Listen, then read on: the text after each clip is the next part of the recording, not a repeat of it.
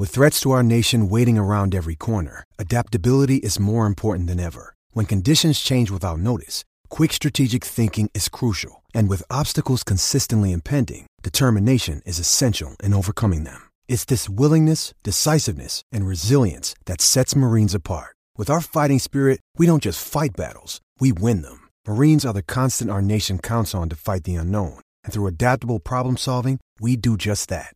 Learn more at marines.com. Pour one more beer for me. Exile means quality so savagely.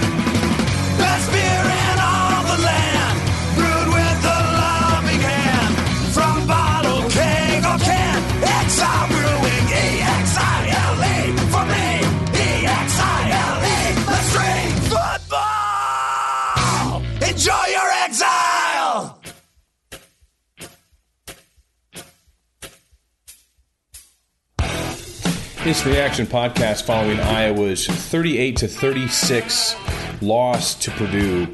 This is my second uh, iteration of this podcast. I recorded one that was 25 minutes long, and I deleted it. Matter of fact, I've recorded over it, so I didn't save it. It'll never exist. Probably the best. It was a um, kind of a burn the bridge style pod. That that had nothing to do with the Iowa football players or football coaches or anything like that. It was more there's just a segment of the Iowa fan base that I um, I cannot stand and will not stand anymore and, and refuse to associate with. So I'm sure I'm not talking to you, um, just people the the section of the fan base that the, the you know Riley Riley Moss sucks, Nate Stanley's trash. Those people that um, I had to deal with them on sound off several years ago, and and at that point in time I was dependent on that income uh, and dependent on income from Hawkeye Nation to feed my family. So I had to maybe keep my mouth shut a little bit when I would have rather just told everybody to uh, bleep off. The podcast I just did, I, I told I told a lot of people to bleep off, but we deleted that one. It was therapeutic, so um, I, I will still say that if, if you're one of those people that that wants to roll Iowa players on social media and Twitter, and, and for some dumb reason, um, include me in your reply as if I give a bleep about that. I don't. Go ahead and unfollow me before I just block you anyway and do us all a favor. I don't want to see your crap.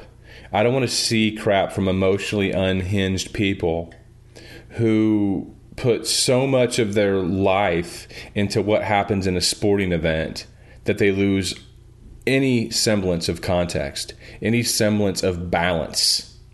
I don't like you people that are like that. I don't want to associate with you people. So do me a favor, unfollow me, lose my number. Don't let the door hit you in the bleep on the way out. With that, that's the 25 minute podcast I just deleted, condensed down into two minutes. Let's talk about 38 36 chasing the points, folks. I'll, I can say this because I tweeted it at the time. Don't go for two until you're late in the game and you have to. Don't do it. Don't do it. Why? That's why. 38 36 is why. Instead of 38 38 and going to overtime is why. Or instead of Purdue trailing by three and trying to be a little more aggressive with their play calling on their last drive and maybe having a higher percentage of running plays that could you know lead to a turnover. That's why. That's why you don't you don't do it. You just don't freaking do it. Iowa did it. A lot of people want to say that the refs cost Iowa the game. The I, I listened to Ed Podolak late in that game, and when Keegan, Keegan Render got that holding call, Podolak said, "Boy, with with this far into a game, and you're going to be calling a hold on the center like that, you got to be looking for it." What he's meaning is that to see a hold on the center, oh my gosh, it's got to be egregious. And Iowa had those two holding calls on their last drive of the game when they were leading. And the pass interference on Julius Brents. Listen, Brents had his arm on the guy. The official's right there. He doesn't have the benefit of slow motion replay. Brent's arm was on him. I'm not saying it should have been a penalty. I'm not saying it was a good call. I'm not. I'm just saying that the human element is still involved in football. It stinks. Kirk Ferentz, apparently, I'm reading some uh, tweets from Iowa media after the game. Chad Leistikow of the Des Moines Register saying Kirk Ferentz not holding back in his press conference. He was very irritated with the officiating today. Um, I mean, Noah Fant was blatantly held on Iowa's second two point attempt, and there was no call on that. And Kirk and Brian were going absolutely nuts. But as former player and current podcasting superstar Tyler Kluver, uh, by the way, if you haven't listened to the Washed Up Walk On podcast with Tyler Kluver, Drake Kulick, and Kevin Ward, you need to listen to it. It's great to listen to them talk. Tyler Kluver saying the refs can't lose you a game if you don't put yourself in the position for them to make the game changing call. Our fault. I agree. Iowa's offense did enough to win this game.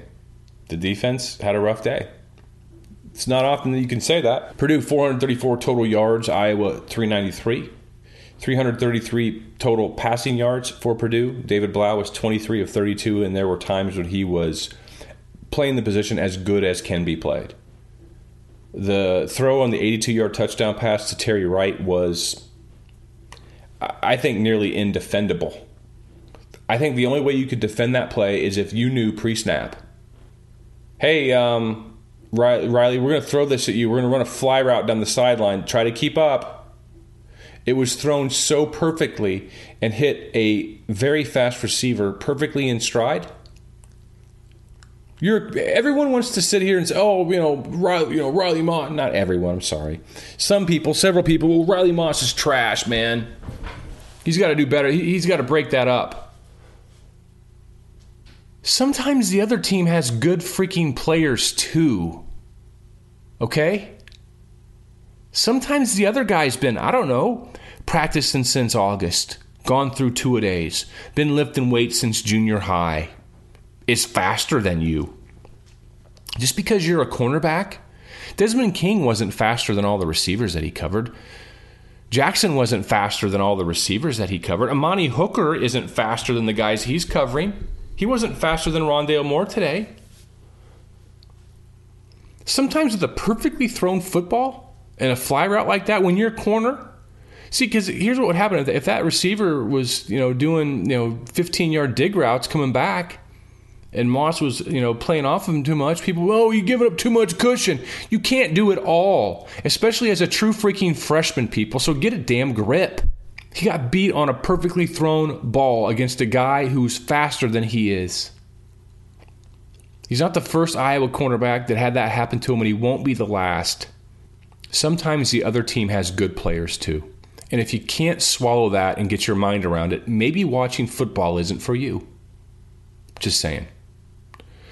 Iowa with 118 yards rushing. In all three of their losses this year, Iowa has gained over 100 yards rushing. Um, up until the Wisconsin, I think they're like, I don't know, 30 and 1 when they'd run for over 100 yards in their last 31 games.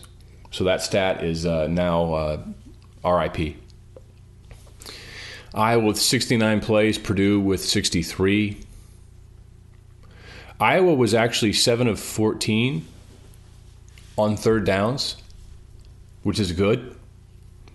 Their average yards to gain, though, on their 14 third downs was 9.4, which is bad. Purdue's average to gain on their 12 third downs was 4.5 yards. So they stayed on schedule. Dace and I said on Thursday, neither one of us liked this game all week at all. Because we didn't like the matchup for Iowa. We said if Purdue gets Iowa to have to play its game, Iowa's going to get beat. And if Iowa gets Purdue to play its game, Purdue's going to get beat. Well, Purdue is the team that dictated the way the game was going to be played. And Iowa got beat. I don't want to say it's as simple as that, because heaven knows we've been wrong in other analyses through the years. But uh, sometimes, you know, it does come down to things like that. Nate Stanley, 21 of 32, 275 yards and one touchdown in this game. Toren Young, nine carries, 45 yards. Mekhi uh, Makai Sargent, Sergeant Slaughter, 10 runs for 39 yards and also four receptions for 33 yards. I'm so glad he's on the team. And he's what? He's got two more years after this. Ivory Kelly Martin, 10 for 39. I think he got hurt again. TJ Hockenson, four catches. Noah Fant with three, four targets. Hockenson targeted six times. Iowa's offense did enough. In this day, the defense has struggled to get home. And yes, there were some questionable calls. And those usually happen at the worst times, otherwise, you wouldn't remember them. There's uh, human officials are involved in every game, so there's always going to be questions with officiating.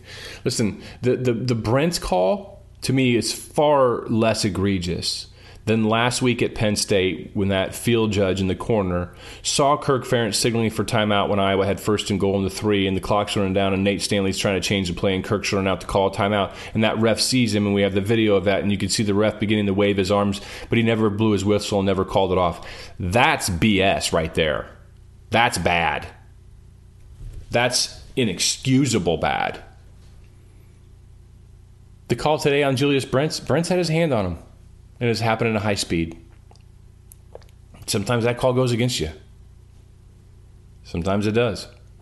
I mean, you had Kyle Groeneweg calling for a fair catch incredibly late. Incredibly late. And that led to a kick catch interference call against Purdue, which, frankly, if that would have happened to Iowa, people would have erupted in anger. And I think rightfully so. That was a bad call. And Purdue's bench got another 15 yards tacked onto it, and Iowa scored a touchdown before the half because of that 30 yards. Sometimes the calls go the other way, too. In the end, Purdue, Purdue's better than Iowa. Maybe they are. Maybe we need to see Jeff Brohm get the heck out of the Big Ten. Hopefully, Louisville gives him a ton of money, or somebody from the SEC, or somebody get him out. Dude's a witch. He's really, really good. Calls his own plays Great coach. Great coach. They're a fun team to watch. I'm rooting for them the rest of the way. You know, the, the, the Tyler Trent story is just a, a, just a heartbreaking and also a heartwarming story at the same time, if that's possible. I'm really concerned for Iowa, though, the rest of the way. Concerned what their mental state will be next week when they play against Northwestern. Because up through the Purdue game, the preparation every week, including last week for the Purdue game. Iowa has had a Big Ten championship to play for every single week.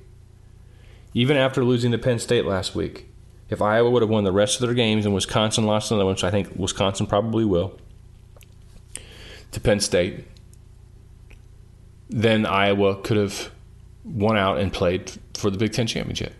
That's done. That's done now. So this week will be the first week that they go to practice without a Big Ten championship goal to play for. It's hard. It's real hard. But we'll see how they bounce back. Hey, if they win the next three games, nine and three is a great record. Your definition of great and mine may be different. I guess I'm just looking at historically an Iowa football team winning nine games is like hardly a given hardly a given. So that's just me. You you can um, feel how you want to feel about that, and I'm not going to tell you how to feel about that. It's not my it's not my thing. There's a, another Iowa writer who's that's his territory, and I'll I'll leave him to it. You can feel how you want to feel. I think that'll do. We'll talk on Monday when Dace and I talk about this. We'll get his thoughts and do it again next week. See you then.